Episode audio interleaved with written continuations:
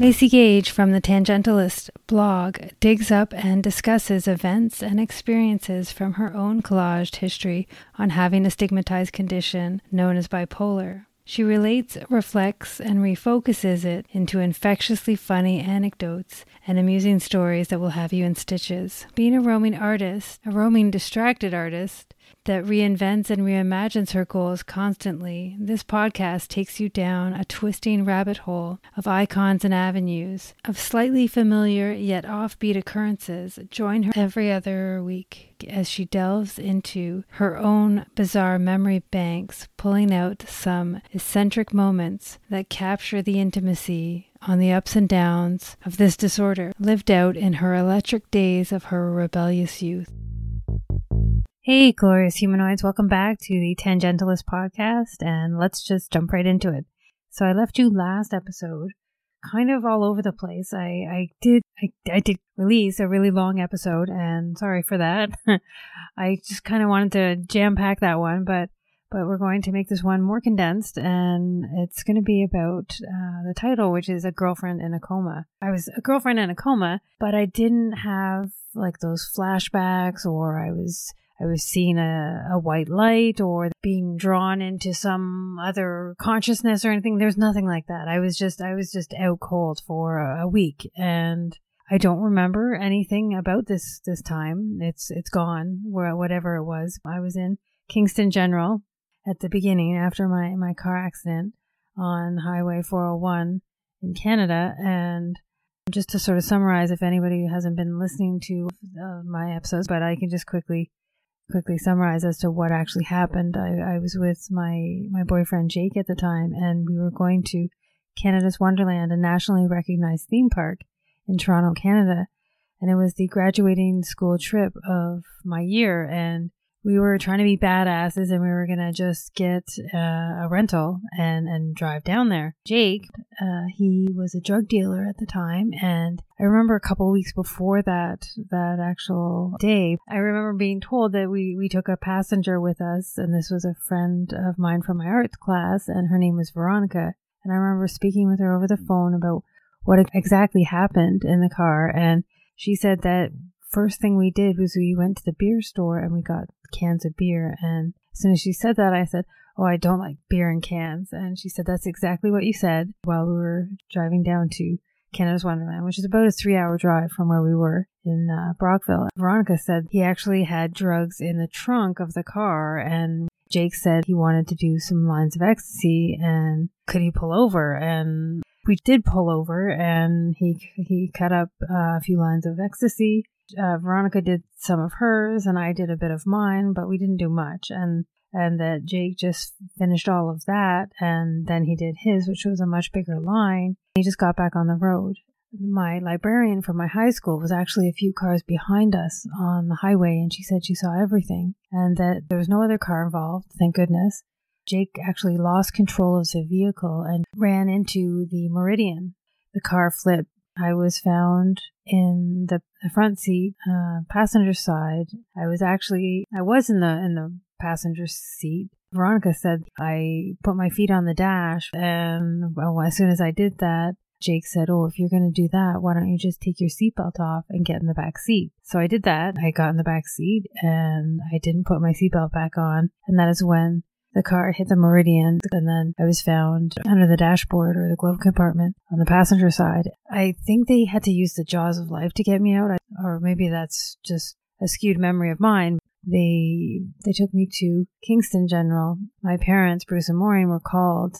They said that they smoked a carton of cigarettes on the drive up to Canada from Indiana, and then they came to see me, and they were there for me for, for the whole time I was in hospital and take me for walks because uh, I was I was in a wheelchair for a while. I, I actually had a cast on my my right leg. I was there from May 23rd. That's when the accident happened, and then I wasn't aware because, uh, like I said, I was a girlfriend in a coma for a week, and that was because they gave me a, medication that just made me go stiff as a board. Haldol, I think it was. It was sort of a sedative, but uh, it obviously just made me go into a coma. I don't know, I don't know what happened that week. And then after that, it was just doing the different different therapies, the physiotherapy, occupational therapy, and speech therapy because for a time I was speaking really monotone and I really didn't know I didn't really see that that that I needed inflections in my voice and different different tones. Yeah, I didn't I didn't realize that that was that was a problem because I kept saying to everybody I was I was so friendly when I was in the hospital. I was saying hi to everybody, people I didn't know, just waving at people all the time and and I really didn't see that, you know, there was really anything wrong with me. I thought, you know what? I'm fine. Why don't why don't we just go? Let's get let's get out of here, you know? And obviously when I looked in the mirror and I saw my tooth was broken in half, that that was, you know, something that needed to be fixed. But I really didn't know what was going on. I mean, uh, Bruce and Maureen didn't really tell me what was happening. They just, they made this photo album for me. And this photo album had uh, little sort of descriptions of who the people were in the book. And, and that really helped because I really don't think I would have remembered. Otherwise, I mean, everything was just sort of a blur to me. It was just not sure of anything. It felt like I was, I don't know, but reborn. It felt like things were all brand new again. Like I didn't know what what was going on. And I mean, I, I knew that I had a child and I kept telling people that I had a little girl, which was kind of strange. But yeah, I did, I did have a child when I was 18, but he wasn't with me anymore. And I wonder why that stuck in my memory and that I, I needed to tell people or I don't know who I told. In this photo album, pictures and about my family and my friends, and it was just reacquainting myself with my own memories as if I had lost them somewhere, which is is kind of uh, kind of frightening in a in a sense that we can actually lose our experiences and and have to be reminded of them as if, if as if we left them somewhere on a bus or something. I was a girlfriend in a coma. After the the coma, I was like I said, I was doing all the therapies, getting close to Christmas. It was like December. And, you know, I was like, well, why am I still here? And well, anyway, I don't know how they made it the arrangements. Obviously, the doctors and therapists had, had uh, made discussions about my condition and everything. And they just, a uh, week before Christmas, they said, okay, you can, you can go home. And I was like, yay, you know, I can, I can get out of here. But really, I had no home at that point because the uh, apartment that I had been renting in Brockville, my very first apartment, well, I hadn't been paying the rent, and and the landlord had been, uh, you know, trying to claim that I that I needed to be paying all this money, and and while they made arrangements with with my family that you know she can't pay it, she's in the hospital, just recovering from a car accident, and I, I think they had to to go to court for that. I didn't have a home, and so I had to go to Indiana with with Bruce and Maureen, and that was that was a big shock because, as I said in another episode, that I that I didn't want to go there because I was all kind of I was freaked out about the fact that you know they have guns down there in their high schools and and yeah I wanted to finish my last year and I kind of did. I was this was the end of May so it was just a month before the end of my term. So will I get the school to to grant me my my diploma? Because you know that's that one month I obviously couldn't finish it and and well that's exactly what happened the the school granted me my diploma uh, because it was one month four weeks, what, 20 school days or something. It, yeah, it wasn't sufficient enough for me to not get the diploma. Um, like I could, I could get it, and that's what exactly happened. So, so yeah, so I got the diploma, and uh, I was in the states with Bruce and Maureen, and that was an adjustment because, well, I, I, I so I got my school diploma, and I was, I was recovering, but this is a whole new country. I don't know. I'm in the middle of corn country, the Midwest. You know, how do I integrate myself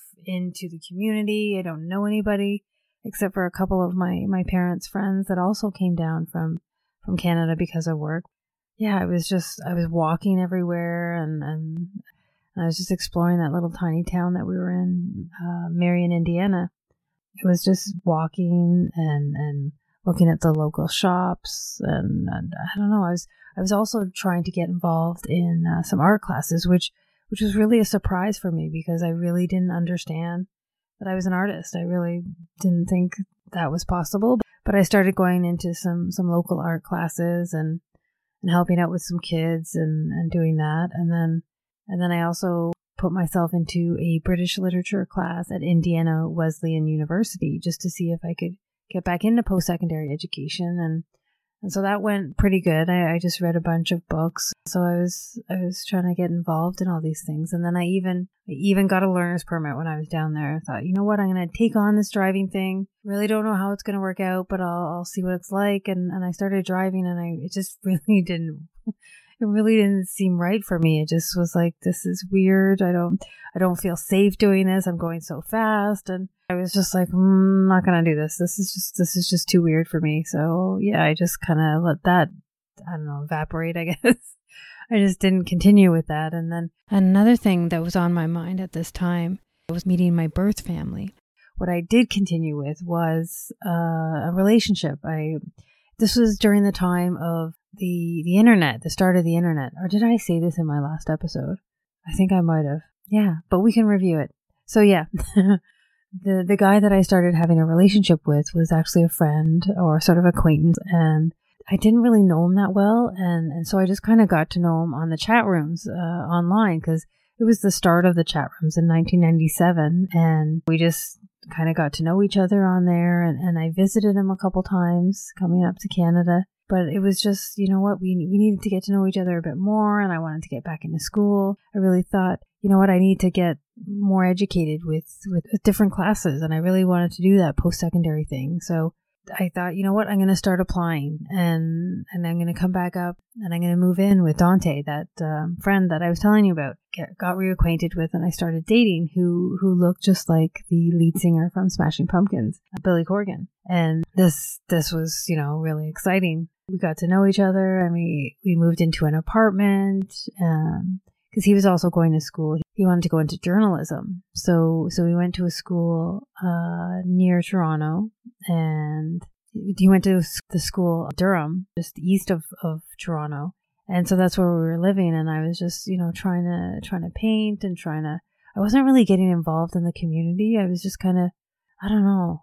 I was still doing a bit of outpatient therapy and trying to, trying to figure out where I needed to go. And that, and that was a big thing. I always seemed to be trying to figure out what to do and trying to find my place and where do I fit in and, and things are all over the place, but that's kind of what the tangentialist is.